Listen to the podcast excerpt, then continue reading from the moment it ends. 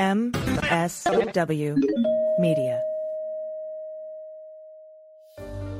I signed an order appointing Jack Smith. Nobody knows you. And those who say Jack is a fanatic. Mr. Smith is a veteran career prosecutor. Wait, what law have I broken? The events leading up to and on January 6, classified documents and other presidential records. You understand what prison is? Send me to jail.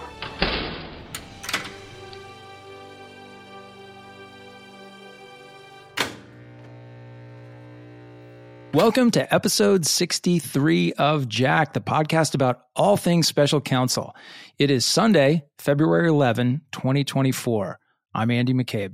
Ah, hey, Andy, I'm Allison Gill. And thanks to everybody who listened to the bonus episode on the immunity ruling in DC. And Andy, I'm really glad we did a separate episode because otherwise this episode would be like two hours long. So yeah, we, we need an intermission in the middle of it. So so and by the way, that it's it's out now. If you haven't listened to it, it is the first episode after 62 weeks that we have had to break in and do an extra episode. So I encourage everybody to listen to it.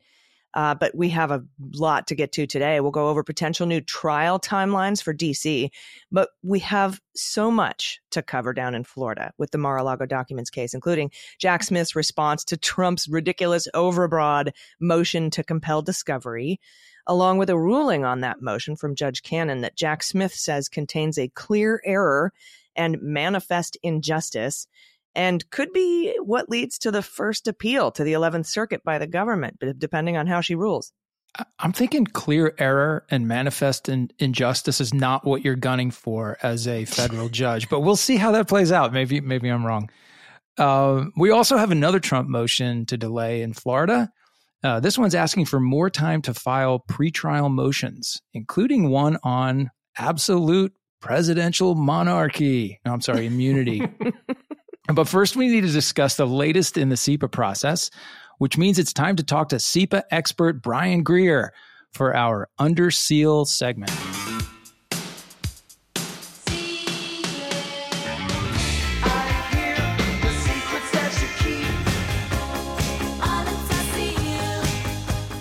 That's classified. It's what? It's classified. I could tell you, but then I'd have to kill you. Brian Greer, welcome to the show. Thanks for having me back. Uh, we needed you this week because we have a lot of weird stuff going back and forth with this CIPA Section 4 stuff. So I was hoping you could give us a little reminder about how it's supposed to normally go and then what we're seeing happen happening in the last couple of weeks here. Well, first, you know, we named this segment Under Seal probably like six months ago, and now I think the name is finally coming to fruition. Like we have now finally all these sealed proceedings, which are all sort of bubbling up this week with the CIPA Section 4, with the motion compel, everything. So I'm glad the name is really finally uh, playing out. Let's hope the name doesn't change to no longer under seal. Exactly. exactly. it could be expedited appeal to the 11th Circuit go. then. Yeah. Um, so yeah, it's just we've covered this before, but just to refresh everyone on what is CIPA Section 4. So in short, it's a tool under CIPA that allows the government to protect classified information that technically meets the standards of discovery, that it, it is relevant to the case and discoverable under Rule 16 of the Rules of Criminal Procedure. But because it's classified, the government wants to assert what's essentially a classified information privilege, just like executive privilege or attorney client privilege, to protect it in discovery. And then CIPA provides the tool for doing that. And so what the government does was it'll go in in a motion and with supporting declarations and say, hey, there's some documents out there, information that is technically discoverable, but we want to basically sanitize it in different ways. It could be redacting it, it could be excising a discoverable sentence and putting it in a new document or summarizing it, any of those tools, but they need the court's blessing to do that because the court needs to look at all and make sure that the defendant is in substantially the same place to defend themselves as if that hadn't happened. And so that's pretty normal in every single case involving classified information. It's going to be a lot different here, and we'll talk about that, but that's the normal process. And I would just add the normal stance of DOJ is to aggressively use it. In the DOJ guidance, it says you should use Section 4 to remove anything from discovery that you can. That's the guidance prosecutors. That's not really what's happening here, but we'll talk about that. Right. Right. And and so, you know, when we get to CIPA Section 4, that's when uh, the DOJ, the government, is supposed to meet with the judge uh, in camera ex parte without the defense there at all, lawyers or defendants, to go over how they're going to uh, sanitize the information so that the judge can make the call. And then usually, after the judge and the DOJ come to some sort of an agreement, the defense will have an opportunity to challenge any of that, right? But what are we seeing here that's that's different?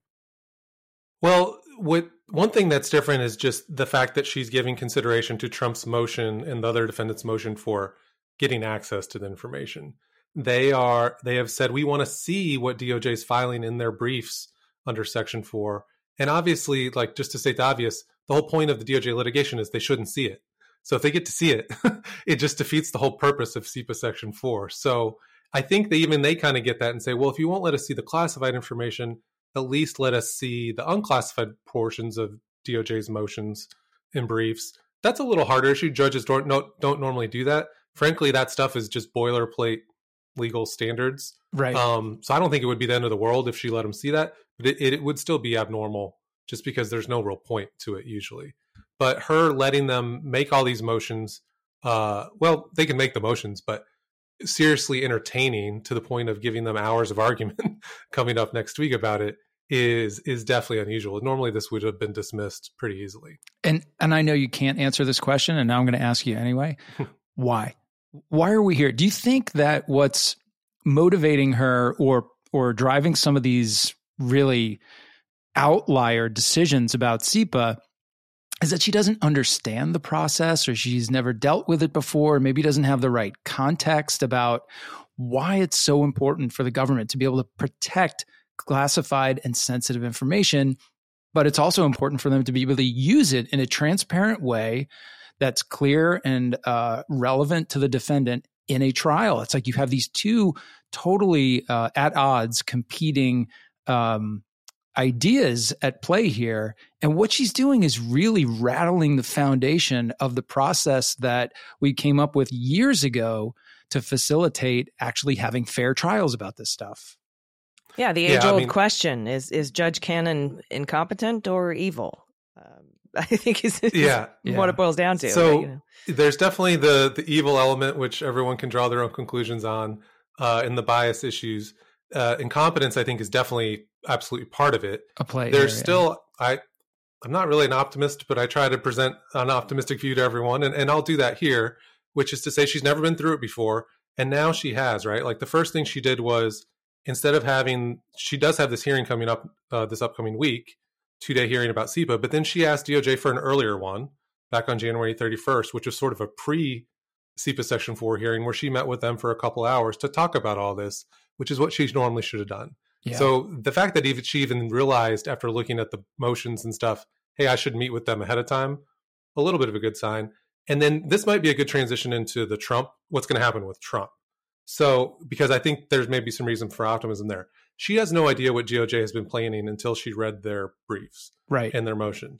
Uh, at DOJ with Trump, I think is going to certainly take a, an extremely narrow, limited use of CIPA Section 4. He was the former president of the United States. And normally, any defendant would get access to the classified information in an Espionage Act case that they had access to while in government.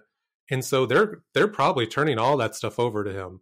What they're only really probably withholding is very limited things that occurred after he was president and and that are probably in pretty limited documents. The hypothetical example I think of is let's say the CIA sent a cable out overseas to the station said, Hey, go talk to the liaison service. Tell them we regret to inform you that there was some identifying for information about your source in one of the Trump documents. And here's what it said. And they wrote back to the CIA and said, you know what? We looked at it, not a big deal. We don't think it identifies him. He's good. That would be technically discoverable. But DOJ might want to say, hey, we don't want to turn over this whole cable. Maybe it talked about other things. Maybe it revealed the name of the source, which isn't really relevant to this case. Uh, there's all sorts of other information cables just not relevant. Let us just take that little sentence out hand it to Trump's lawyers and classified discovery, delete the rest. That it could be very narrow things right. like that that she should have no heartburn with. And these are smart prosecutors. So I, I'm hoping that with Trump, they see, oh wow, they're actually being very tailored with this. Maybe I'm good with it. And then at the same time, she is hearing their the Trumps and the other lawyers' arguments as to why what their discovery theories are, so she can better evaluate that. So if you put those two together, maybe just maybe she'll come to the reasonable conclusion. All right, fingers crossed. Now, can DOJ respond to uh, Donald Trump's assertions, like you know how generally you have a brief and a response and a surreply, or reply and a surreply? Uh, like if Trump's like, "Look, uh, we need to see these, and here's why," can Jack Smith or Jay Bratt or somebody on the prosecution team have a, have an opportunity to to say? Uh, to to rebut those arguments and say there's no law here, there's no citation, you know, because commonly Trump will misquote or cherry pick or uh, miscite cases um, or the law and and get the facts wrong on the law. D- d- does the DOJ have an opportunity to rebut those arguments that Trump might put forward forward to to get access to these things? Yeah, I mean, there's there's two distinct but related issues. One is their arguments about why we should be able to participate in the Section Four process and see the briefs. That's that's been briefed and that's been adversarial. But then there's this second thing what we talked about, which I think is what you're getting at, which is the they are going to be allowed this upcoming week to go into her chambers and explain their defense theories without the prosecutors being present. That that is not abnormal in a CIPA Section Four case and permitted and something that would happen in, in a normal case. Sometimes the defendants just don't do it for various reasons, but but DOJ is normally fine with that, and they have no objection to that here because it's the one sort of carrot that's given to the defense of saying, "Hey, you can go tell the judge what you think your best defenses are, so they can evaluate it." It's basically like an olive branch, right? We let Yeah. the government have all this private time with the judge. Okay, we'll let you have some too. Although it's technically not nearly as relevant to the process, which is necessary to protect sensitive information. Yep, yep, exactly. And w- one last thing on this: why are these hearings taking place now and not last November or last December? I don't understand the delay. Yeah, and I think even with you know she delayed everything in the fall, um, but even with the delays, the CIPA section, the government CIPA Section Four motion was filed December fourth, the same day Trump and the other defendants uh, put forth their arguments about why they should be given access to that stuff. I think DOJ responded a couple weeks later about why they shouldn't be given access.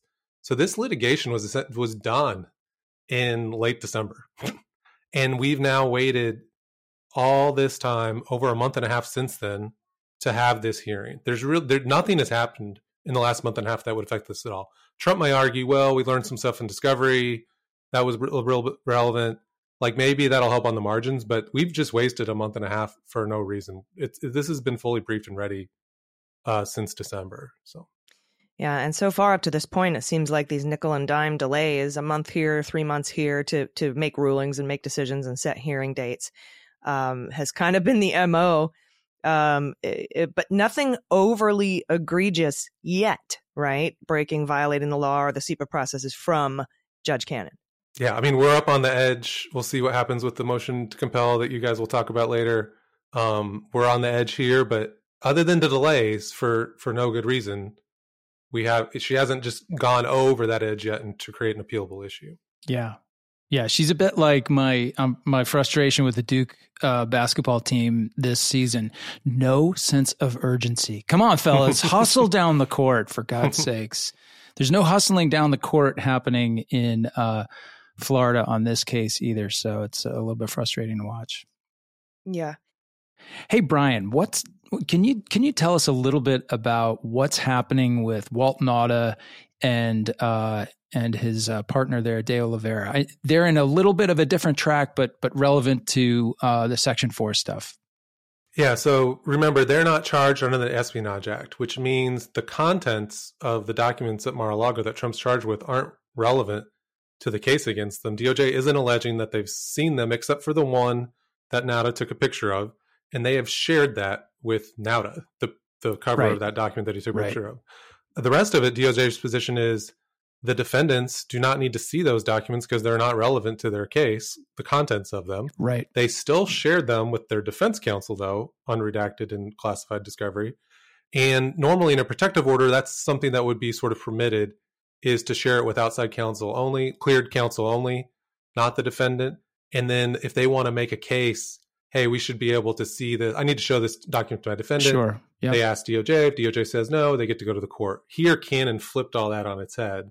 She said everything basically is presumptively going to be shared with the defendants, and DOJ has to use Section Four to per, to pretend to prevent Nauta and De Oliveira from seeing these documents.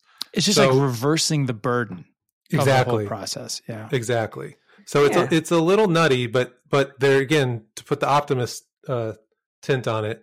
What that means though is in DOJ's Section Four litigation, in their briefs and supporting declarations, which are from probably very senior intelligence officials and way more detailed than they would be in a normal case, they have to go through all those documents one by one and explain why they're classified and what the harm to national security would be from their unauthorized disclosure that wouldn't have happened in this case but for this quirky thing that she ruled. She would have never heard till they were getting ready for trial about that. And so now DOJ is going to get this chance to make their case to her. Here's here's the real harm in this case, and they can do it right now, uh, sort of while we're still frankly early in the pretrial process. So again, probably not going to change her mind about anything, but but maybe maybe it will. So we'll see. If she's ever going to change her mind, it's going to be now. If she comes out of this same as always, then I think Yeah. nothing's ever going to change her mind. So it's it's more delay, but it's possibly an opportunity to kind of open the judge's eyes as to what's really at stake here. yeah, exactly. Yeah. All right. So and and speaking of delay, um, Donald Trump has filed a motion to extend pretrial motion deadlines, and in it he says defendants currently plan to file on February twenty second at minimum a series of motions to dismiss the superseding indictment and certain of the charges therein. Specifically, although the defense is still evaluating potential motions, we expect to file motions on February 22nd relating to the presidential immunity, the Presidential Records Act, President Trump's security clearances, the vagueness doctrine, impermissible pre-indictment delay. That's that's a funny one, uh, and selective and vindictive prosecution. And Trump asked for the deadline to be within one month of the court's resolution of the pending motions. So basically, never. So, Brian, what's your what's your top line thoughts about that little grenade getting thrown into the process? Yeah, well, on, on the delay points, I would refer people to DOJ's uh, brief that they just filed on this. That was, I think, short but excellent, saying, "Look, this was all supposed to be done on November third. She didn't actually delay the pretrial schedule until November third, so they should have been ready on all this on November Yeah. third. They um, point out that they get the legal standard wrong um, because normally uh, the whole point, as everyone knows who's been tracking the DC cases, is when you file these motions to dismiss, you accept what's in the indictment as true. Right. So you don't need discovery. Their whole argument is we need more discovery to delay this. You don't need discovery under the law, which they conveniently omitted from their briefing with her. And then they came up with this excuse of, hey, they just gave us these 2,200 pages of documents. Uh, we need a delay for that. Can't possibly Well, go forward now. well, yeah. DOJ explained in the motion in their response that 2200 is from uh, probably the DC grand jury proceeding litigation about exa- about privilege. Um, half of them Trump's lawyers were given in that case. It's just that those lawyers didn't give them to the, some of the new lawyers, and then the other half have already been produced in discovery in this case, uh, and they didn't disclose any of that to Judge Cannon when they cited this. Um, so hopefully she'll get upset by all this. The other thing that jumped out is the presidential immunity piece, Yeah. which I think, you know, it, it's funny, but it's also going to be aggravating when there is another delay because of this. But if you thought it was crazy to argue that he could order SEAL Team Six to kill his presidential opponent and be entitled presidential immunity, here they're going to be saying his post presidential conduct. Remember, this is all post presidential Sure. conduct Yep. is immunized uh, under presidential immunity, which is just a whole new level of craziness on this argument. And, you know, there may be some more serious elements. Hey, I was still president when I took him to Mar a Lago, and then I shouldn't be prosecuted because when the clock struck midnight or noon, excuse me, on January 20th, I was no longer president anymore. They'll, they'll say he probably like effectively declassified them by doing that. But still, the fact of the matter is he's only charged with post presidential conduct. That doesn't Yeah. mean you can just keep them forever and, and be absolved from criminal liability forever, especially when the government's asking for them back. So it, it will be silly, ultimately dismissed. Will it cause some delay? Sure, sure it probably, will. Yes. Yeah, but it, but it says we plan on filing these uh, against the superseding indictment, and the superseding indictment is just obstruction. It has nothing to do has nothing to do. Well, with, it's still. I think they just mean it, it's still considered the operative indictment. okay. So that means. oh, the I got thing. it. Yeah. I see. Not just the superseding charges. But to your point, though, the obstruct this argument would have no bearing on No obstruction bearing on obstruction. or Yeah, the yeah. other related obstruction charges. They may still come with with some crazy argument, similar to what we saw with um, Barr in the OLC memo of if if this was an invalid investigation, I, I Yeah. he was entitled to It's obstruct the, the transitive property of presidential immunity. yeah, right? yeah. So they may come up with something pretty extreme, but um, it should be dismissed. The question is just how long is it going to delay things? Yeah. Yeah, I do expect to see the argument that Bill Barr made that you can't obstruct justice without an underlying crime, and then he'll try to argue that there's no underlying crime here because he was president and he's immune or whatever. Yeah. Yeah. Um, but uh, It- it, if It's all fruit of the fruity tree. if uh, if DOJ probably could do it over, they'd probably. I was looking back at the indictment for each charge. It says the criminal conduct started on January twentieth.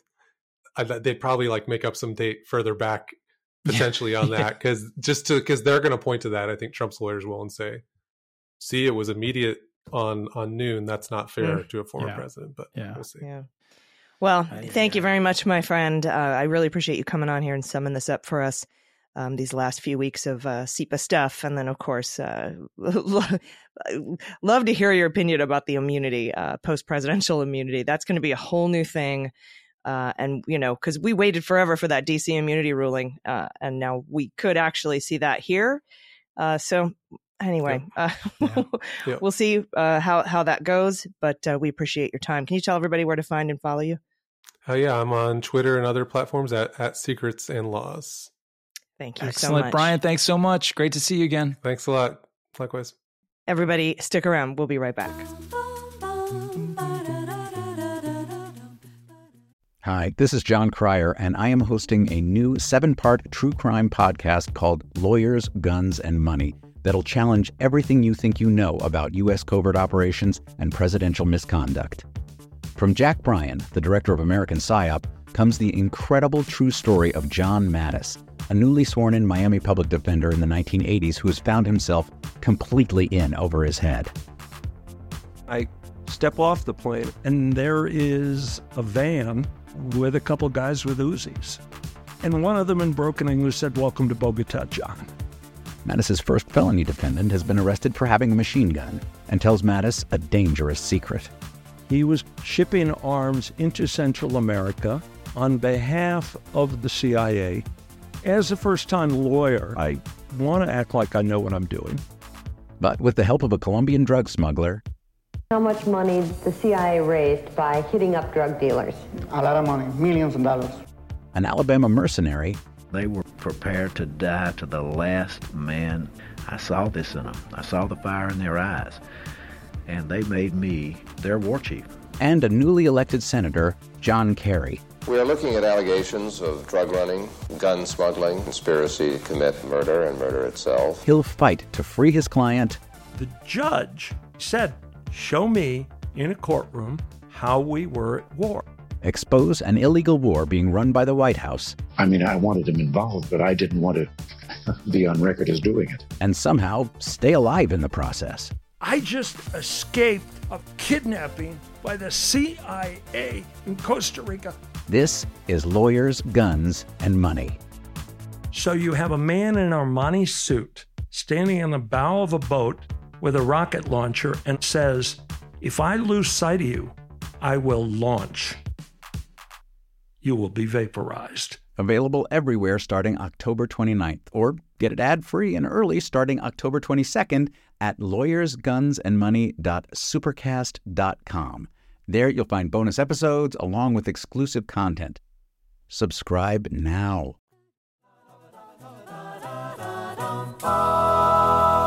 Hey, everybody, welcome back. We're staying in Florida to cover Jack Smith's reply to Trump's motion to compel. You'll recall from previous episodes that Trump filed a similarly overbroad motion in DC. and special counsel took it apart piece by piece. We've covered that on the show. Well, now we're doing the same dosey do in Florida. Uh, we we went over Trump's motion to compel uh, in a previous episode, so now we have Jack Smith's 67 page response to Trump's motion to compel. Yeah, and it's it's a doozy. So Jack Smith opens with this. The government will explain below why the defendant's showings fall short of applicable legal requirements. But before turning to those arguments, it is necessary to set the record straight on the underlying facts that led to this prosecution, because the defendant's motion paints an inaccurate and distorted picture of events. The government will clear the air on those issues not because the court needs to resolve factual disputes before denying the motion. It need not resolve the facts but because the defendant's misstatements, if unanswered, leave a highly misleading impression on a number of matters. After that discussion, the government will turn to the underlying legal principles and their application to defendants' requests, all of which should be denied. The defendants rely on a pervasively false narrative of the investigation's origins. Their apparent aim is to cast a cloud of suspicion over responsible actions by government officials diligently doing their jobs the defendant's insinuations have scant factual or legal relevance to their discovery requests, but they should not stand uncorrected. Put simply, the government here confronted an extraordinary situation.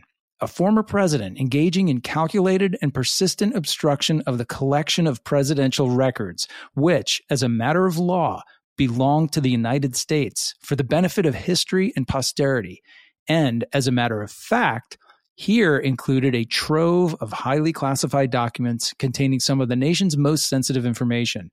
The law required that those documents be collected, and the record establishes that the relevant government officials performed their tasks with professionalism and patience in the face of unprecedented defiance. Defendants are not entitled to discovery of items that are not within the government's possession, custody, or control.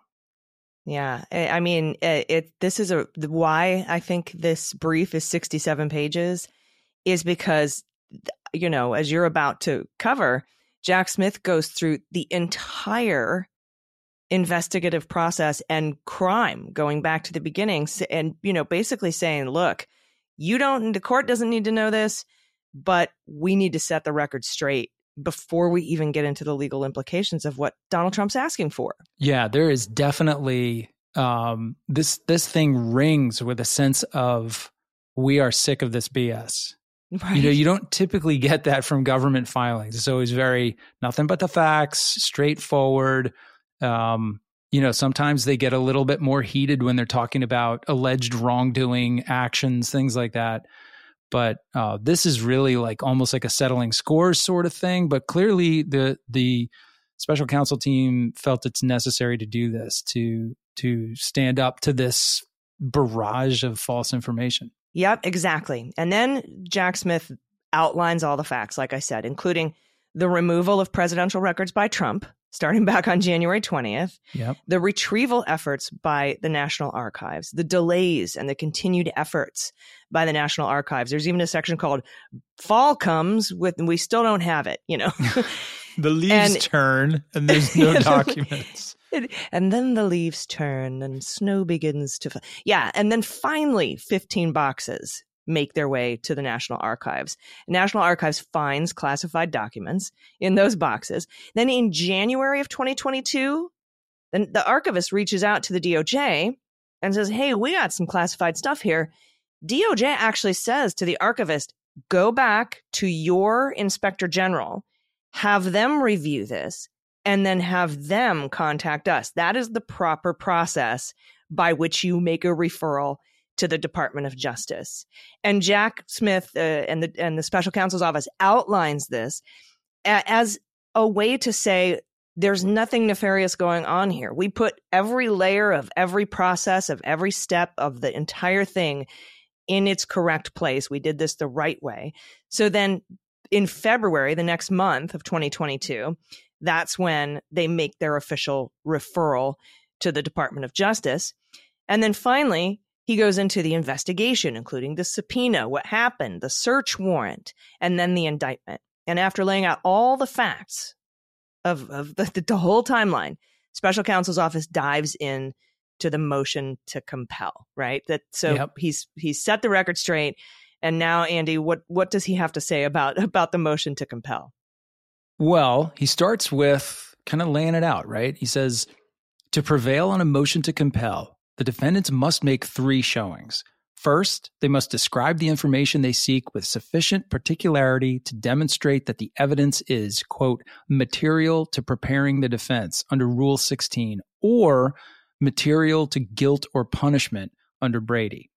Second, they must demonstrate that the information they seek is within the government's possession, custody, or control. Third, the information they seek must not be protected from disclosure by an applicable privilege. Each of the defendant's discovery requests fails to satisfy one or more of these requirements. Many fail to seek evidence material to preparing their defense because they are not specific, are not accompanied by an explanation of how the item sought will significantly alter the proof in the defense's favor, or are grounded in speculation and conjecture. Other requests seek evidence that, even if it existed, would fall outside the scope of Rule 16 and Brady because it has nothing to do with factual guilt or innocence. Yeah. I mean, it's like and, you would expect to see this on a review of like a first year law student's uh, paper, you know, like, no, you got the law all wrong. Stuff's irrelevant. It's nonsense. Yeah. And we saw this in the DC filing too uh, where Jack Smith is like, this stuff doesn't even exist. Remember when he wanted all the deleted January 6th committee material? Uh, and he did this in, by the way, he did this in Fulton County too, in the state prosecution by yeah. DA Fani Willis. And the judge there was like, uh, just like two sentences. He's like, this stuff doesn't exist. Motion denied. Like it, nice. it was just nice. in that's and the out. State. That's the difference in the state. They just they know how to like grind through things quickly because they get such a massive volume to handle. Yeah. Eh, eh, so he eh, also, just like in the DC motion to compel, Trump tries to expand what's called expanding the scope of the investigative team, right? Because as Jack Smith says, you can only get stuff that's in control and custody of the investigative team. Right. So Trump comes in and says, the Department of Energy is investigating me. I need memos from the Department of Energy. Or, you know, in the, in the DC case, uh, there was a briefing between the ODNI and Jeff Clark, and I need that notes on that briefing. Uh, uh stuff from the intelligence community, underlying materials from the ICA, the the uh, intelligence community assessment on you know on Russia, right? Uh, right. Uh, you know those things. And Jack Smith explained succinctly there that's they're not part of the investigative team, bro. Department of Energy is not in the special counsel's office, so you can't right. ask for that stuff, even if it existed. And the same thing happens here. Uh, Trump is trying to expand the scope of the investigative team to seek documents from multiple agencies that he's not entitled to, and then when documents are from the investigative team that that they might have that Jack Smith or the investigative team might actually have control or custody over, those a lot of those documents, as Jack Smith are, says, are covered by privilege, attorney-client right. privilege, work product doctrine, speech or debate privilege, deliberative process privilege. Trump can't have those either. Yeah, I mean, it's again, he's like having to give a lesson to the defense in in how discovery is conducted, and kind of to the judge at the same time. So uh, Jack Smith sums it up like this: Applying these principles to the defendant's discovery request shows that their motion to compel should be denied in full. The defendants group their requests into six main categories in, in which they seek one, evidence of improper coordination with the National Archives to abuse the grand jury process. And two, evidence relating to the attempt to retroactively terminate President Trump's security clearance and related disclosures. Three, evidence relating to the use of secure facilities at President Trump's residences. Four, evidence of bias and investigative misconduct. Five, all correspondence and or communications concerning the search of Mar-a-Lago. And six, CCTV footage. These also include two additional uncategorized requests seeking seven, the removal of redactions, and eight, the production in unclassified discovery of certain materials produced in classified discovery. Each request, to the extent that it seeks evidence that has not already been turned over, fails to establish one or more of the requirements for a motion to compel, namely, that the evidence sought must be material to the defense, it must be within the government's possession, custody, or control, and must not be protected from disclosure by an applicable privilege. Yeah. And Andy, I think my favorite part is a couple pages that are spent um, where Jack Smith is responding to Trump, alleging that the DOJ failed to produce the CCTV footage, number six in your list up there, uh, when it was actually Trump, Walt, and Carlos's months long inability to figure out how to work the video player. Like at, f- at first, they were trying to watch it on an iPad. And so the government's like, no, you can't do that. Let's bring you. So they run a laptop over to him. And then uh, like a month goes by and they, they contact the DOJ. We can't get this to work. And, and, and the DOJ responds, it's your proprietary video player from the Trump organization. All right, let's send an IT. Like it was a it was a IT nightmare back and forth to just try to get them to be able to watch the video, uh, and so that and, that's and why. Uh, let's remember, this is not like some closed circuit surreptitious surveillance video that the government installed in Mar-a-Lago. It's their CCTV. Yeah. I mean, presumably they have access to as much or as little of that stuff as they want to look at anytime they want on their own system. But yeah, and they know. should be calling Alan Futerfas or the IT guy over at isn't De Oliveira an IT guy? Uh, well, they can't talk to Taveras anymore. But you know, why don't they call the Trump organization and say, "Hey, how do we figure out how to yeah. watch our own CCTV video?" No, they wait and wait and wait, and then complain to the judge, "We can't even view this." and get we need the more calamari twins on it. Come on, get somebody down here. Bust open the CCTV. Our our defense is getting stale. I mean, mm. oh my gosh. Yeah. So that I thought that was kind of that's just a little entertainment that he put that in there. Um, but there's more than meets the eye to this motion to compel. Trump attached some protected discovery to the motion in what appears to be an attempt to release that discovery which includes the names of witnesses and some of their testimony to the public.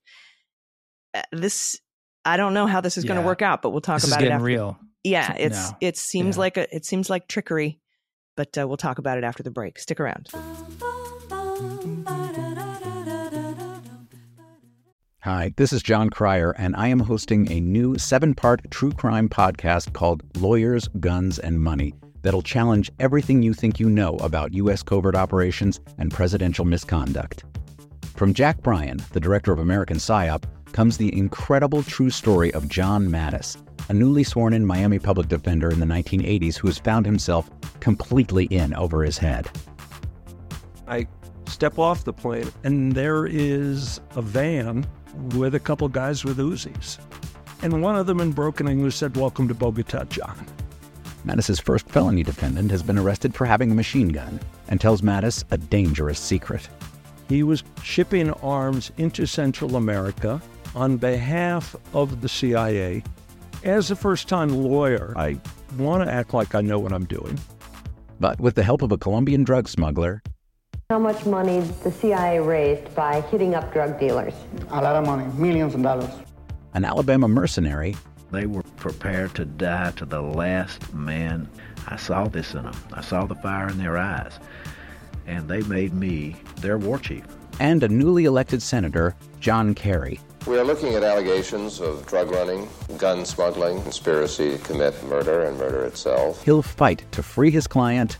The judge said, Show me in a courtroom how we were at war expose an illegal war being run by the White House. I mean, I wanted him involved, but I didn't want to be on record as doing it. And somehow stay alive in the process. I just escaped a kidnapping by the CIA in Costa Rica. This is Lawyers, Guns, and Money. So you have a man in an Armani suit standing in the bow of a boat with a rocket launcher and says, If I lose sight of you, I will launch you will be vaporized. Available everywhere starting October 29th, or get it ad free and early starting October 22nd at lawyersgunsandmoney.supercast.com. There you'll find bonus episodes along with exclusive content. Subscribe now.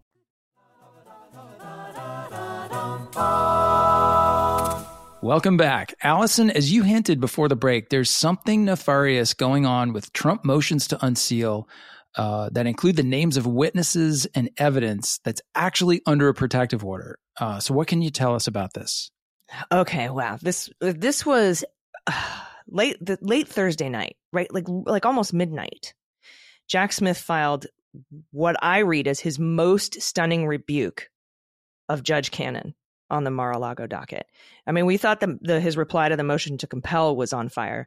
This was beyond. It's he filed a motion for reconsideration and a stay on her previous order to unseal documents filed as supplements to that motion to compel we just talked about.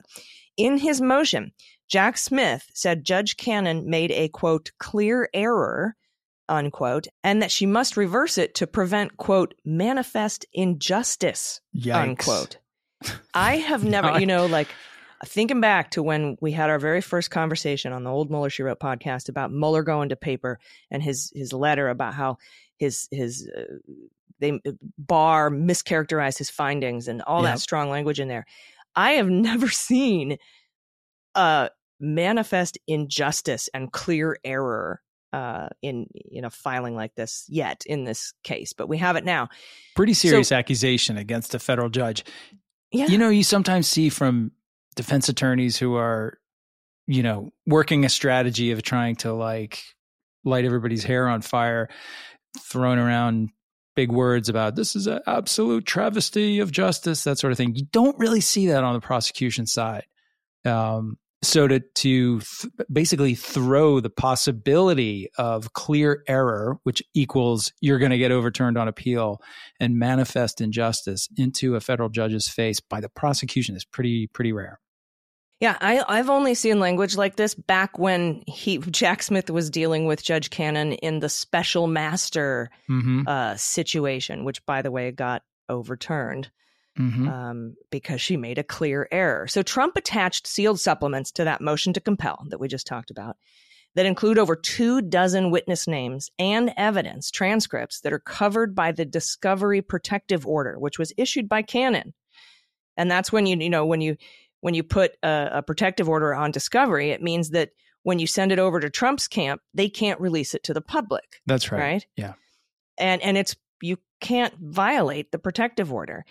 So he's attaching all of this protected discovery to this motion to compel and then asking Cannon to unseal it. And she granted that. So I think he's doing this so he can make public the names of potential witnesses and their testimony. And I think Jack Smith knew instantly that this was Trump's goal. And of course, that's speculation about what's going on in the minds and hearts of the parties here. Yep. yep.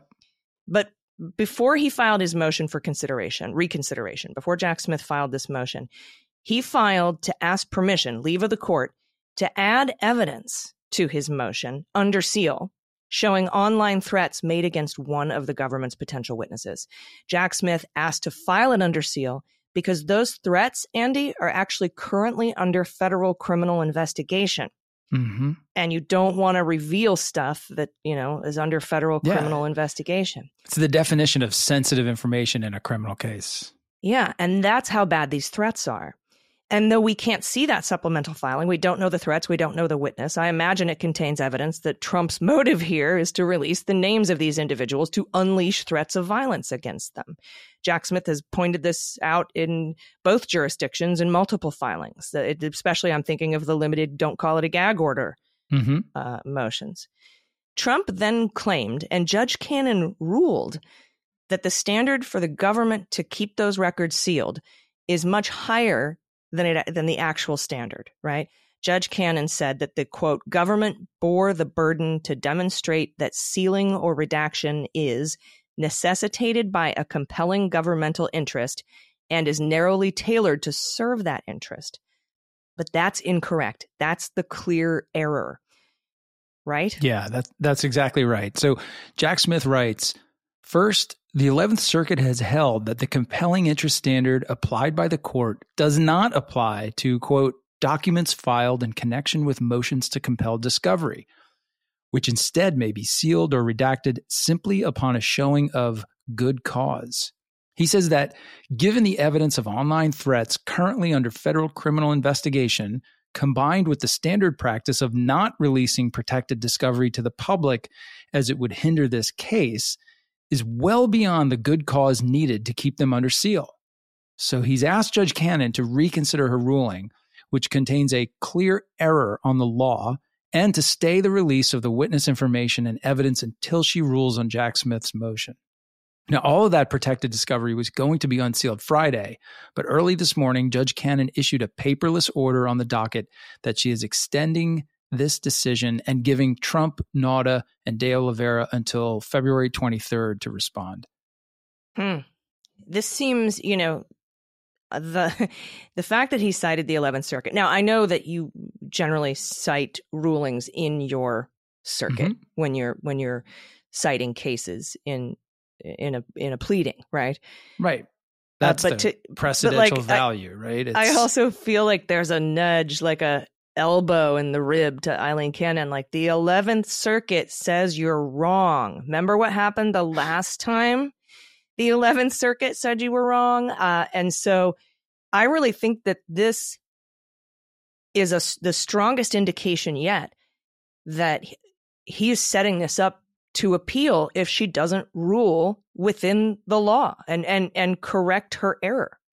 I fully expect that he'll appeal if she doesn't if she goes uh, against his request. He almost has no choice. The prosecutor has to do whatever he possibly can to protect uh, the witnesses in the case and to ensure that those people um, aren't harmed or discouraged or dissuaded from providing truthful testimony in any way. So yeah, I mean, I don't, this does not sound like he's going to just shrug his shoulders and walk away if she says, nah, don't worry about it. Let's put it all out there. The whole thing is so weird because it defies the purpose of the protective order in, in the first place. Like, none of that stuff would have been under a protective order if it was okay to share it with the public. So, how did she just let this curveball slip right past her? I, I don't really know. Yeah, I I don't know either, but uh, I again, it, it boils down to incompetence or, you know, purposeful, purposefully trying to tank the case. I mean, it would this would do serious damage to his case and the ongoing investigation into the threats that were made online to this witness that are filed under seal here. And um, I mean, I, I am assuming she's not going to because she she granted permission for him to file that under seal, so I don't think that she would end up releasing that. Although I wouldn't uh, uh, be surprised if Donald Trump asked for it to be unsealed. Who knows? I, um, and I'd be interested to see how how Trump and De Oliveira and Nauta come in and argue against Smith's petition here. Like they already have the names of the witnesses, right? They're not you know the protective order doesn't conceal the witnesses from them. What's the uh, what's the argument in favor of sharing the witness list with the public? I, I, there's just no compelling interest to the defendant there at all. And i mean maybe i'm not seeing it but um, yeah I'll, I'll be interested to hear what they articulate.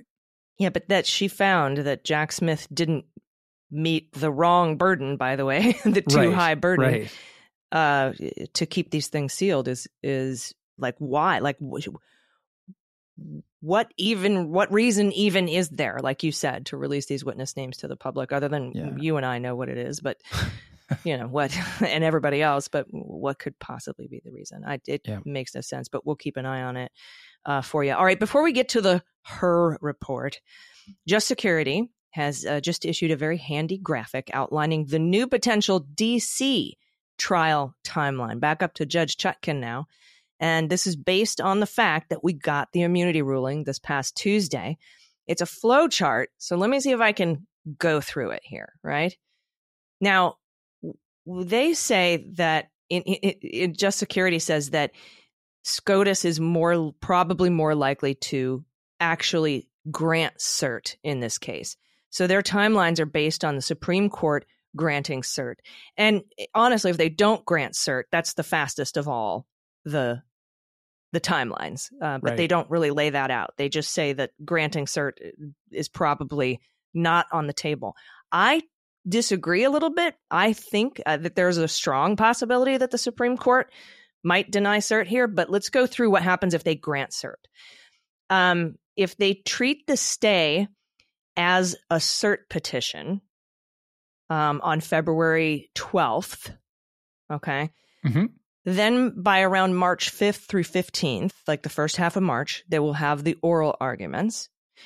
Then, sometime between April and a 5th and 15th, there will be a Supreme Court decision. A lot of folks are saying it wouldn't have, you know, they, they don't have to wouldn't release their decision quickly. Yeah. till June, uh, but they can release it earlier. And so they're putting it at about April 5th through the 15th, and then saying the trial will begin sometime around the 5th of July, right? The first half Mhm. of July, and conclude in the first half of October, which is, gosh, a month before the, before the election. Squeaking it in right before the door closes. So that is the tri- the timeline if they treat the stay as a cert petition. Now, let's say they grant a stay with a 10 day limit. Meaning, grant the stay and give them 10 days to actually file their official petition for cert. hmm Yeah. Then the petition for cert would be uh, granted February 29th, they say. Then oral arguments are pushed back to the end of March, and then a SCOTUS decision at the end of April. Trial begins at the end of July, and trial concludes at the end of October. And that's the longest timeline that they have here. Yeah. Um, but if they grant the stay, petition for cert, there's a second option here. That let's say that the petition for cert uh, is denied, it returns to the district court, and trial begins June 1st and is over by September 1st. Right? That's closer to your dream scenario. And I should say one that a lot of people think is the most likely. I'm a little surprised that they're really leaning hard in the direction of the court will grant cert because Mhm. there's a lot of folks that are saying the opposite, but it's an interesting perspective. It is. And then the third option is if they grant a stay without limits, like you you don't have any time limit to file, then that puts the cert, the petition for cert not due until May 12th. Okay? And I Mhm. actually think that that's probably the longest timeline. It doesn't really have a um, what happens the rest of the way, probably because in that scenario, I don't think the trial just goes not a chance. the election. Not a chance. And that's the worst case scenario everybody's talking about. Right. If if they grant cert and and don't put a time limit on it and grant a stay, then they could just sit on it for however long they wanted and it's not due for 45 days. Right. If they grant cert, you're getting a stay. It's going to come with the granting of certiorari. And if they just keep it on the normal track, which is that that last uh, possibility number three that you just talked about, yeah, there's no chance the, the case goes before the election. Well, there is another scenario where they could grant cert but not a stay. Because it's interlocutory, you need five votes on the Supreme Court to grant the stay, but only Yep. four to grant cert. I don't know that this would, uh, this seems like a real, one of those real outliers, um, because that would mean that they, and but we've seen this happen a few times, especially with privilege battles uh, in these particular cases, where the court says, we'll hear your appeal, but we're not going to stay the DC trial. And the DC trial is allowed to continue. Uh, the, well, the proceedings are allowed to continue while they make their decision on certiorari.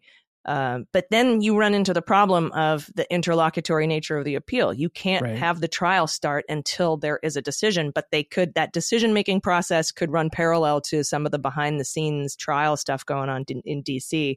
And maybe at some point the twain shall meet and they can decide whether they're going to go forward or, or, you know, um, you know, block the trial. I don't, it's just, that seems like a real outlying thing where they would only get four votes and not five for the stay. But who knows? I mean, maybe there's, maybe John Roberts will be like, I'm not granting a stay. And, but then they have to grant cert. Yeah, But, I find that you know. highly unlikely. If they Yeah. if they're going to dig in and say, "Yeah, we're going to we're coming into this one. We're wading into this cesspool," um, they're going to stop. They're going to stop the DC case in the in the process. Uh, it Yeah. wouldn't make sense for them to go forward. Yeah, and tomorrow is the deadline. the The mandate goes into effect tomorrow. So unless the Supreme Court um, intervenes and grants cert and a stay, or a cert without a stay, or a stay without cert yet, whatever they decide to do, if they don't issue a stay by the close of day Monday, then the proceedings can continue uh, down in or up in the the DC trial proceedings can can can go forward. Like she can rule on motions or more discovery can go over or th- you know stuff like that because the mandate issues on monday. That was built into this they, remember how we said wouldn't it be great if they lifted the stay when they came up with their decision on immunity? That's kind of what this is. Yeah. So yeah. Interesting. Interesting. yeah, but the, the final the final option way over here on the end is that they deny cert. Denied. And then they Game put on and then they put unlikely. And they don't don't really explain why but i think the reasons i've heard from what i'm from what i'm reading at least is that people think that the supreme court is really going to want to weigh in on this because they're full of themselves. Uh, that's sort of that's sort of man i don't know. I didn't hear a lot of like real positivity coming from their involvement in the arguments this week on the 14th amendment thing. They sounded reluctant as hell. Um, mm-hmm. and I, I i I kind of feel like there there's a solid ruling for them to defer to, and I still feel like it's that's um, you know that's likely, but who knows? Who knows? There's there's no picking them. Mm-hmm. Yeah, I, I my favorite is they deny cert. The most likely I'm hearing is that they grant cert and a limited stay, and then make a, a pretty fast ruling which we'll and the ruling will be to deny immunity. Eh, I, I was watching the arguments on Fourteenth Amendment, and all of the conservative justices are like, "Yeah, but you can indict a you can indict a former president. You could you know you could mm-hmm. charge him with twenty three eighty three. That's the thing, and that would you know make it so that he wasn't eligible to be on the ballot." So they all seemed to to be embracing be, this idea that there is no presidential immunity. Yeah, right, right. And look, in a very weird way, if they did weigh in and resolve the issue conclusively from the mouth of the Supreme Court, it would kill it in the Florida case. Mm-hmm. Motion for immunity in the Florida case denied. I mean, but I, it's special. It's different because I was no longer president, and so it's oh, a yeah, carryover. Yeah, yeah, right. And I had a Q clearance, and then that was Department of Energy, which is why I need their documents. I don't uh, know. Even Judge Cannon would have a hard time. have a hard time hosting that motion, hearing it, and giving it consideration after the Supreme Court just in an emergency rush process weighed in to say, no way, not here, never. Yeah, and so. she actually might, Judge Cannon might actually be like, I'm not going to rule on any immunity motion until it's resolved in the DC case. I yeah. mean, that's what yeah. I would do, honestly. So she gets to delay a little bit, not really do any work, and you know yeah. gets, gets to um, you know make a, a, a reasonable ruling. Yeah. Uh, but all right. Should we yeah, go t- to to how the americans feel about this? Yeah this was great. this in? came this came from your colleagues at cnn yeah. So new polling shows about half of americans 48% say it's essential that a verdict is reached before the 2024 presidential election and another 16% say they'd prefer to see one just 11% say that a trial on the charges should be postponed until following the election, with another quarter saying the trial's timing doesn't matter to them. Fascinating group of people that quarter. Okay. Um, well, it doesn't right, so matter I, to me. I'm I'm not voting for him regardless of when a trial is. So maybe I would fall in that 25%. I mean, I think you still want it to happen before. before it's not going to change your vote, but when you like to see the result, how no, it affects yeah, everybody else, I think it's pretty important. Yeah. yeah. All right. So, as, as you would expect, a seventy-two percent majority of Democrats and a fifty-two percent um, majority of independents say it's essential that a verdict is reached pre-election. Uh, Republicans are more split. While 38% say that a verdict should be reached before the presidential election, including 20% who call that essential. Uh, another 39% say that it doesn't matter when the trial is held, and 23% say they think the trial should be held after this election. So hmm.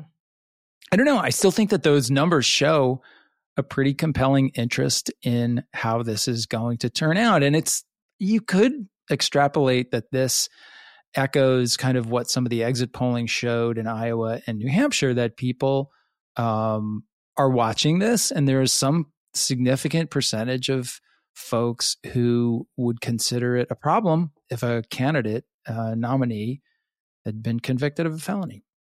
Yeah, I think that 52% of independents is bad news uh, for him politically. And the fact that 38% of Republicans want a verdict before the election, I think that's a big number. So, well, we'll see. Um, we'll yeah. see how it turns out. Um, it kind of all depends on what the Supreme Court does on Monday. Yes. So we will keep an eye on that for you. Uh, everybody, we need to take one more quick break. Um, and we, but we have more news. So stick around. We'll be right back. Hi, this is Jon Cryer, and I am hosting a new seven part true crime podcast called Lawyers, Guns, and Money that'll challenge everything you think you know about U.S. covert operations and presidential misconduct. From Jack Bryan, the director of American PSYOP, comes the incredible true story of John Mattes, a newly sworn in Miami public defender in the 1980s who has found himself completely in over his head. I step off the plane, and there is a van with a couple guys with Uzis. And one of them in broken English said, Welcome to Bogota, John. Mattes's first felony defendant has been arrested for having a machine gun and tells Mattis a dangerous secret. He was shipping arms into Central America on behalf of the CIA. As a first time lawyer, I want to act like I know what I'm doing. But with the help of a Colombian drug smuggler, how much money the CIA raised by hitting up drug dealers? A lot of money, millions of dollars. An Alabama mercenary. They were prepared to die to the last man. I saw this in them. I saw the fire in their eyes. And they made me their war chief. And a newly elected senator, John Kerry. We are looking at allegations of drug running, gun smuggling, conspiracy to commit murder, and murder itself. He'll fight to free his client. The judge said show me in a courtroom how we were at war. Expose an illegal war being run by the White House. I mean, I wanted him involved, but I didn't want to be on record as doing it. And somehow stay alive in the process. I just escaped a kidnapping by the CIA in Costa Rica. This is Lawyers, Guns, and Money. So you have a man in an Armani suit standing in the bow of a boat with a rocket launcher and says, If I lose sight of you, I will launch.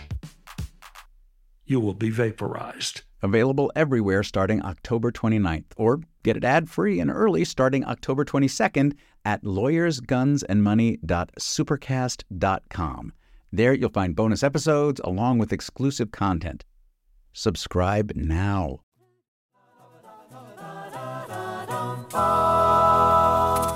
Hey, everybody, welcome back. Before we get to listener questions, we have to discuss Robert Hur and his report. But before we get into it, Andy, I want to play our discussion about special counsel Robert Hur on episode seven of Jack. We're on 63. This is from episode seven. Little I was more just than a, a baby podcaster back then. We, we were just babies. uh, this is a little more than a year ago. Uh, before you got your good microphone. So everybody mm-hmm note. Uh, this is when he was appointed special counsel to investigate President Biden's handling of classified documents. Let's let's let's listen to that clip. So yes, and the Mueller special counsel case, Rob was essentially the number two, and this is where I think the kind of perfection of his resume is great. But let's put that aside and think a little bit deeper here. Rob was part of the Trump DOJ leadership team. And that is a team that was involved with a number of decisions and things that I think raise important questions now about Rob's current job. And the first would be the Mueller investigation. So we now know, of course, that Rob Hur was Rod Rosenstein's guy that he used to oversee the special counsel work. Rob Hur met with, according to reports, the special counsel team like twice a week. And he was the guy that talked to Mueller and the Mueller team and brought that information back and reported it back to the acting attorney general for that case, who was Rod Rosenstein. We also know that Rod and Rob Hur, presumably, very, very carefully and quietly curtailed the investigative scope of that investigation in ways that were not disclosed to the public. We only found that out later on with the infamous second memo telling the telling Mueller how to do his job. So he had a lot of interaction with that team. He was involved in kind of keeping it in a lane that everybody was more comfortable with. So I think that's interesting. So he helped Ro- quote unquote land the plane. Presumably. You know, I think that's I think that I don't know that for a fact because by that point I was gone, but I think that's a fair question. Um and he also, I mean, look, we know there was a lot I know from my own personal experience with these guys before I left. There was a lot of I think what could be described as questionable or uncomfortable kind of bleed over of White House politics into DOJ you know operations and decision making. And i think a good example of that is is rob hur taking the podium at the white house to announce um, some accomplishments in a big ms-13 arrest. I mean that is not done right? Doj com- criminal operations are uh, supposed to be independent of white house political direction. And so that was an act that i thought was really questionable. So I, I just throw this out there to say there are some things that stand out in my mind as good questions to keep in the back of your head as we watch Rob Hur do his job on this very important case. Um, and at the end of the day, we'll see. We're going to watch it. We're going to talk to you all about it. We're going to report on it, and we're going to overanalyze everything as we typically do, and we'll see how he does. So, wow, my friend, um, very prescient uh, you telling us you. that we needed to keep this in mind as this investigation goes forward, especially the part where he likes to inject politics into Department of Justice stuff, like particularly that took the podium at the White House. And, you know, I know that you've got um, actual experience working with him, which is why that whole thing, uh, why, why, why, why we discussed it a year ago. Yeah, and and you know, I got I got to say this is a little bit um, uncomfortable for me, um, and I, I'm talking about this on CNN uh, yesterday and a couple times today, and so I just kind of feel like I should throw this out there as a full disclosure item um, before I go on to tell you about what I think about the report. So I I do know Rob, and I worked with him when he was the what we call the PADAG, which is I think the uh, principal uh, assistant, assistant attorney deputy general. attorney general. assistant deputy attorney general. There you go. I knew I was going to get that wrong. So yeah, oh, O'Callahan was was that after right. the after is the num is the is the deputy attorney general, the DAG. Okay, the PADAG is the DAG's right hand. PADAG is the person who executes all of the deputy attorney general's commands, and that is a very significant role because the deputy attorney general is actually the person who runs the Justice Department the, the attorney general has all the authority, um, but the day to day runnings of that massive, massive machine are, are conducted by the deputy attorney general, the DAG, and also his right hand man or woman, the PADAG. So uh, when I was deputy uh, director of the bureau, um, the first part of the Trump administration, Rob Hur came in. Uh, he was very close to Rod Rosenstein, who was the DAG at the time, and so I worked with him in that capacity. Um, and he Um, was the acting attorney general in the Mueller investigation because Jeff Sessions had recused himself. That's right. So Rosenstein was the acting attorney general over the Mueller investigation, and Rob Hur was basically the guy that Rosenstein designated to be the primary point of contact between DOJ and the Mueller investigation. So he was the guy that was getting the regular briefings from Mueller's team and and everything else. And that calls into question. That's why I mentioned in that clip that we should wonder about Rob Hur's role in what we now know was a pretty considerable uh, considered effort by Rosenstein and undoubtedly Hur to cur- to curtail Mueller's investigation while it was in process. Um, so I should also, but the the full disclosure part of this is that Rob Hur was also personally involved in several of the aspects of my firing and things that in my lawsuit against the Department of Justice, um, we alleged that Hur was really a key player in uh, overriding and and essentially abandoning all of the process that I was entitled to, and basically uh, accelerating um, the decision to fire me in an effort to get it done before I could retire. Uh, so that that lawsuit we settled, and and that's widely known. So I don't want to go into the details of the settlement, but I feel like it's important. You know, that doesn't affect the way that I analyze Rob Hur's um, performance on this special counsel investigation, his report. I have some critical things to say, but I feel like, you know, the listeners deserve to know kind of some of that history and consider it however you will. So, with respect to his current report, um, I was struck by the language in the report, as many people have been. Um, the the requirements on the special counsel, the requirement is simply that they must produce a report and turn it over to the attorney general at the conclusion of their work. And the report is supposed to explain whether they've chosen to prosecute or decline prosecution. And the report certainly does that. I was struck by the language in the report, as many people have been. I think it's important to point out that the requirement from the from the regulations uh, over the special counsel um, is simply that they produce a report and give it to the attorney general. But in addition to that, these the special counsel's function under the authorization of the Department of Justice, and it is I think universally accepted that they're also supposed to comply with DOJ policies and procedures. And some of those policies, as we've talked about in the last couple of shows, include things like you don't impugn the reputations of people um, who aren't charged with wrongdoing. And I do think that there's, you know, there's a lot of ways that this report really goes right to the edge or over the edge uh, in doing that in their characterizations of Biden and his memory and other things.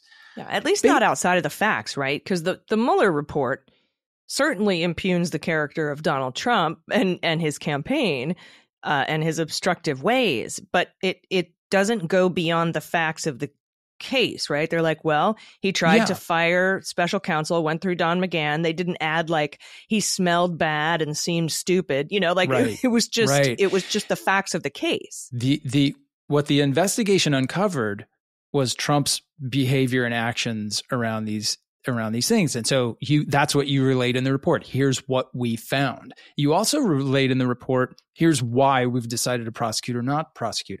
I think the better comparison to the Mueller report is that Mueller, uh, to the massive frustration probably of half of the country, ne- would not answer the question of whether or not any other citizen who engaged in this sort of conduct would have been indicted.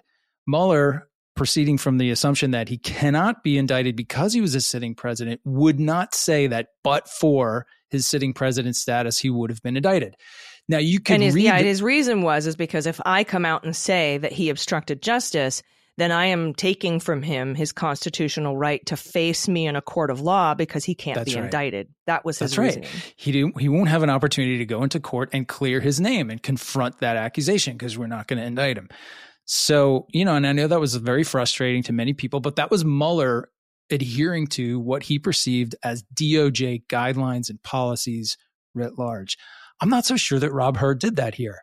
There is definitely a sense when you read this report that there was some writing for the headline value, and then you get deeper into the analysis and it just doesn't hold up the headline. For instance, he says in se- several places makes the very bold and absolute statement that Biden uh, intentionally withheld national defense, uh, willfully and uh, withheld or retained national defense information. So much so that in, I think it's chapter 11, first paragraph, he, he repeats that same accusation. And then a paragraph, paragraph later says, uh, there is insufficient evidence to establish uh, by, beyond a reasonable doubt that Biden willfully retained national defense information. So, in addition to that being like head spinningly confusing. I mean, even right. as a sophisticated reader, when you read that chapter, you're just like, wait a second, didn't he just say in the previous paragraph that the guy did it? Um, it's it's like the absolute statement gets the headline, and then he goes on to explain that that's not really the case. The same thing is true for everything, all this conversation around the comment that Biden made in a recording of a conversation with his ghostwriter.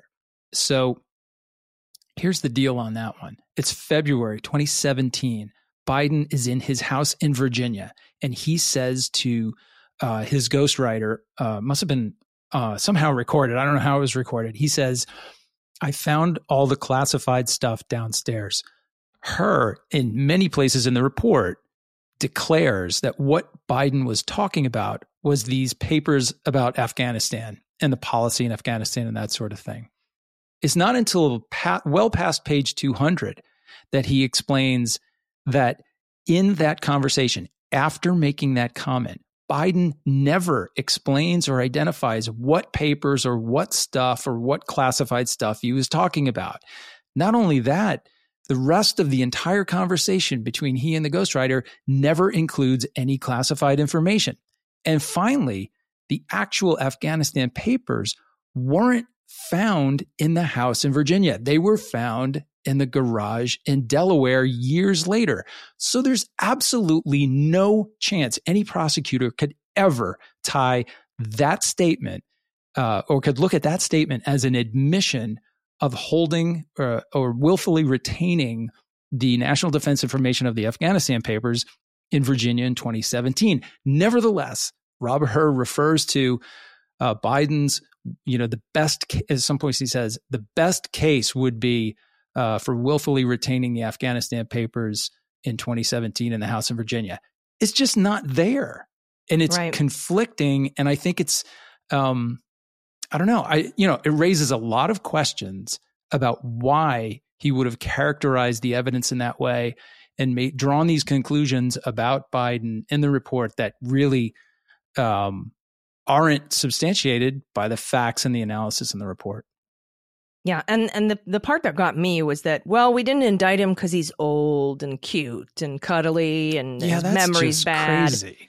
Um, when in fact the report lays out that the reason that he wasn't indicted and that he wouldn't even be indicted if he weren't a sitting president uh, is because they don't have the evidence. Uh, Yeah, to prove the- beyond a reasonable doubt that he willfully retained documents. That's the statement that should be made about Right. why you they failed don't have to the prosecute evidence. someone.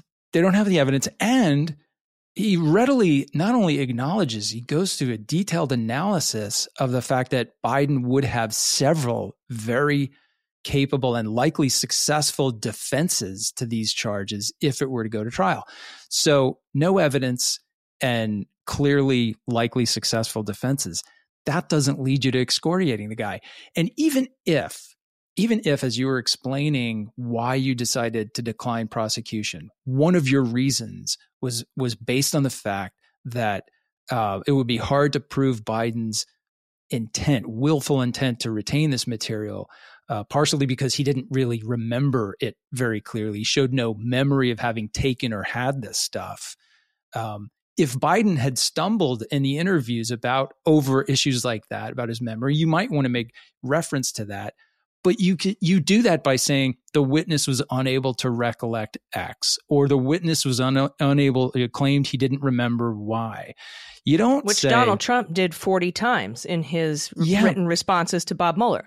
Every witness who's ever been interviewed has failed to remember something. Me among them, I've failed to Yeah, remember same. really important stuff that I wish I had remembered. But nevertheless, There are a ton of people in the United States who've never sat through a depo, and it shows Yeah, uh, because you know I've I've been in depositions, and they're like, "Don't try to tell us through you know vague recollection. You either recall Right. something or you don't, and if you don't, say you don't. Don't speculate." Right. I got this sense about the report literally in the very first couple of pages, but the, where the first part, he starts off by talking about Joe Biden and Joe Biden eh, had all these materials because, you know, he's someone who always considered himself a statesman or something like, like that. he thinks And- he's very important, and, and, he's and he's you know he wanted himself, these material he says something like he wanted these materials as evidence of his presidential timber now that statement is not cited there's no footnote it's not cited to any actual statement of biden. So the question is why are you characterizing his motivation for retaining this material? Like what is that based on? It was it comes off as i hate to use the word because people are throwing it all around but it does come off as gratuitous and unnecessary um and kind of like underhanded so yeah, well, it, he's yeah. also not a psychologist. He's not a psychiatrist. he's not a not doctor. He's a prosecutor, and he should be using prosecutorial legal terms of art.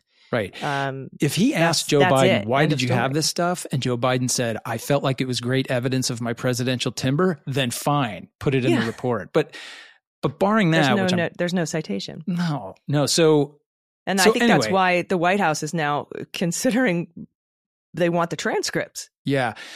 So when you look at all this together, I think it raises some very uh, significant questions about the decisions that Rob Hur made in presenting how he presented this information.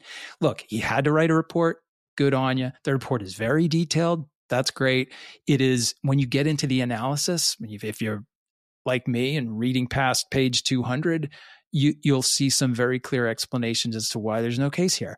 But the present the headline value present is is off. It's from political what the report hell. actually contains. It's super political. And as you warned us to keep an eye on the, the political nature of, of what Robert Hur Mhm. may or may not do. Um, but yeah, no charges. Uh, first, sp- first special counsel in history, not That's to bring in crazy. I didn't realize that, but um, yeah, Mhm. really interesting. Yeah, and uh, you know, I, I think you know, I think there'll be testimony. Uh, I'm I'm I'm looking forward to that. Um, I mean, honestly, I think it should be totally exonerated, and we can just move on. Uh, uh, Total but- exoneration. Oh my but gosh. um, you know, it does it does show that, that we have some we have gaps in our classification system. I know he's put together a task force now to look at this Yeah. um, and how how classified is is handled. I thought when the uh, investigation into Trump was announced, and then Vice President Pence, uh, former Vice President Pence, and Biden. Uh, I thought there should have been an announcement that we're going to have a moonshot 10 year plan to digitize and modernize the classification system. I still think that that should take place. Uh, but we, Yeah. we haven't seen that either. But, uh, you know, it's, uh, it, this is seems very political in nature. I am uh, kind of not surprised based on what we now know, what we knew a year ago, uh, what Yeah. you taught us about uh, Robert Hur. But here, we- here we are, and it will have to be dealt with. It's a black eye politically, uh, and um, and and that's uh, that's I think a problem. It goes against DOJ. Uh, and let's let's be honest. Top line, Merrick Garland should not have chosen Robert Hur to, to well, lead I, I thought it was a questionable choice at the time. My review of the report kind of confirms what I initially thought, and I, I can't sit here and tell you why Hur did this. Whether it was a, a an affirmative political decision, he was trying to give Joe Biden a back a black eye, or he was trying to throw a bone to his uh, conservative friends who probably aren't crazy about the idea that he didn't recommend charges. I have no idea. Could be any of those things. You should ask Rob Hur, and he should answer those questions. But I want to ask Merrick Garland why he picked Rob Hur. I mean, he's only one of two Trump holdovers. Yeah, I mean, like, you know, Jack Smith wasn't a member of the Biden administration, right? I mean, you, I, I'm trying to remember his resume uh, from that would have been that would have been episode one or two or something, but he was a career He was at the Hague. He was at the Pin a long time ago, like Left- twenty right four to 2004 to 2014 or something like that. at the Hague, then came back, and he was actually a, an acting U.S. attorney somewhere. But I don't think that that's a political appointee, right? That's just like you're in as an acting. I don't think you have to be Senate confirmed to be an. If you'd been Senate confirmed, you wouldn't have been an acting. So mm-hmm. But he was at the Hague when he was appointed special counsel. Yeah, yeah, and, yeah, And, of he, and he couldn't fly back immediately because he injured himself running an ultra marathon. Because of course, the guy likes and he's a guy that has miles. like no history of partisanship. You know, yeah. He we served in DOJ, but down l- layers down that are beyond the, kind of the touch of politics. Not the same with Rob Hur. Rob Hur was an uh, essential element of Donald Trump's legal team at DOJ. Full stop. And I, I just felt like at the time, like I get it. Uh, Garland is maybe trying to pick a, a conservative, a prominent conservative to take this investigation of Biden, keep everything, you know, neutral, whatever. But it was an it was an overreach. I don't think he needed to pick someone from the Trump team. There's Washington D.C. is full of really good lawyers, many of whom are former prosecutors, and many of those who served in Republican administrations. Not the one that's running against the other guy. I mean, it, Yeah, and I mean, if you're trying to swing the pendulum so hard the other way that you're going to allow Durham to continue being Durham, and you're going to uh, appoint the only other Trump holdover to investigate this, uh, j- just to just to be able to say, "Hey, I I was you know trying was to fair. I was Yeah. be fair," Uh, but uh, the It's just it, it was I, I, I the wrong it was a- decision. it was the wrong decision. I would yeah, love it to be able at the to beginning. to It know feels that way a little more now. the decision making process there. Like, what, what did you think it was cooler that you'd be able to say, "Hey, he's a Republican," uh, than what we're facing now? I mean, it, and it, the fact that it took a year, and it, you know, Mike Pence's took a couple months, open and shut. The DOJ did it itself. Yeah. Um, yeah. So I, I think there should have been a special counsel. I just don't think it should have been Hur. And yes, I know everyone. Grab your fainting couch. I'm criticizing the Department of Justice. Oh my goodness. Um, I do that from time to time uh, when it's necessary, and I think this was the wrong choice. All right, should we go to listener questions and, and wrap this incredibly long show up? yes, and if can you imagine if we had to cover the immunity uh, ruling this week in this episode, my friend? Yeah. Yeah. All right. I got two very quick ones for you. Um, the first one comes to us from Joy. And Joy asks Has Andy McCabe ever been mistaken for Michael Kelly? Michael's portrayal of Mike November in Tom Clancy's Jack Ryan sure looks like Andy, especially with those lovely black frames on. Any possibility of Michael Kelly playing Andy in a film or TV adaptation of his life? Um, yeah, Joy, it happened already. Uh, Michael Kelly played me in the movie version of Jim Comey's book. hmm Uh, what was it called? Um, The Comey rule. the Comey Rule. Yes, and I met Billy- Michael. Yeah, Yeah, I uh-huh. met him before the movie. After he'd gotten the job, we had lunch together one day. It was just awesome. He's such a nice guy, and we have all these like similarities in our past. We're both like cross country runners in high school and all this other kind of stuff. And at the end of our lunch, he was leaving, and he said, "Well, I have to go because I have an appointment uptown to have a wig made of your hair." I was like, "That's the grossest and weirdest thing anyone's ever said to me." So, but it worked. Did you have the to hair, donate his hair the looked like hair, mine. Or okay. No, I guess they just like gin up some sort of wig that looks like you. No, he did a really Um, great job portraying you in that. Yeah, he did. He's terrific. So that's question one. All right. So question two comes to us from Kathy. I think Uh, uh, Chloe Sevigny would play me uh, in the movie about Yeah, yeah, I can see that. I could totally see that. Yeah, because I'm a little too old for Drew Barrymore to play me now. Um, The I movie I- version of Jack. I, used to I love get it. I used to get Drew Barrymore all the time, but now I think I think Chloe Sevigny. Yeah, no, I'm there. I, I, I agree. All right. Last question comes to us from Kathy. Kathy says, I'd really like to know if special counsel Robert Hur was required to present a report on President Biden's document case to the AG. If he did, why would AG Garland allow some of the issues regarding to the president's age and some memory lapses to be included in the report? It was totally unnecessary and seems to have been included on purpose to cause an uproar. So, Kathy, we obviously just talked about that. Um, 28 CFR section 600 uh, is where you can find the regulations for special counsel, DOJ special counsel. And it is 600.9 that has the requirement. It says closing documentation. At the conclusion of the special counsel's work, he or she shall provide the attorney general with a confidential report explaining the prosecution or declination decisions reached by the special counsel. That's it. But later on, it also makes clear that if the attorney general disagrees with the report or wants to change a finding or something like that, which uh, w- that's what would have essentially happened if Garland had said, no, no, I don't want this language in there. I don't want you to refer to Bi- Biden in this way. That would have triggered a whole process whereby the AG would have had to report that to Congress that he had essentially gotten involved at the last minute and changed the substance of the report. Can you And imagine? Oh my God, that would have just turned the whole thing into a kind of That would have been nuclear like what. Bill Barr did. Yeah, I, Yeah. I I wouldn't encourage anybody to to to uh, wish that Garland was more like Bill Barr. I, I think again the top line problem here is that Hur shouldn't have been the person that was appointed. It would have avoided that. Uh, maybe necessarily, but uh, I think more attention should. That's the mistake. The mistake started there with the appointment. But coming in, covering up, redacting stuff, changing it, injecting uh, yourself into it, um, it would be a Not lot a like idea. you know Bill Barr meeting with Durham every week to have whiskey and cigars, and you know yeah, that's exactly. that's It the kind of stuff we want to avoid.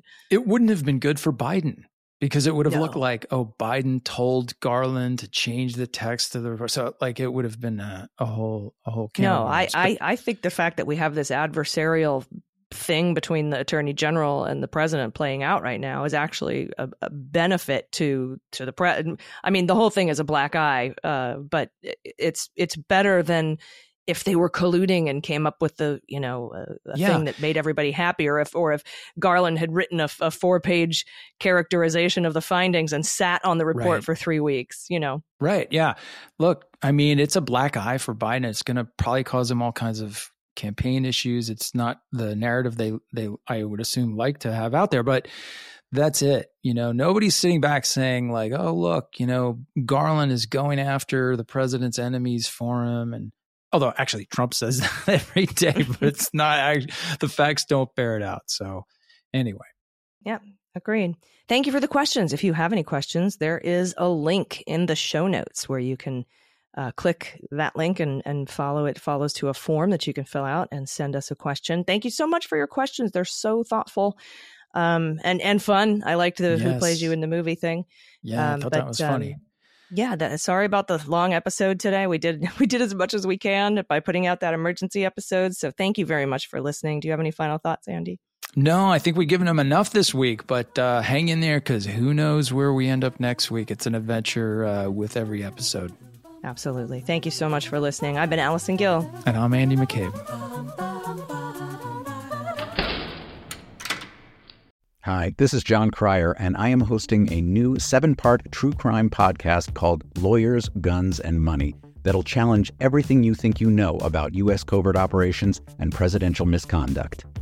From Jack Bryan, the director of American PSYOP, comes the incredible true story of John Mattes, a newly sworn in Miami public defender in the 1980s who has found himself completely in over his head.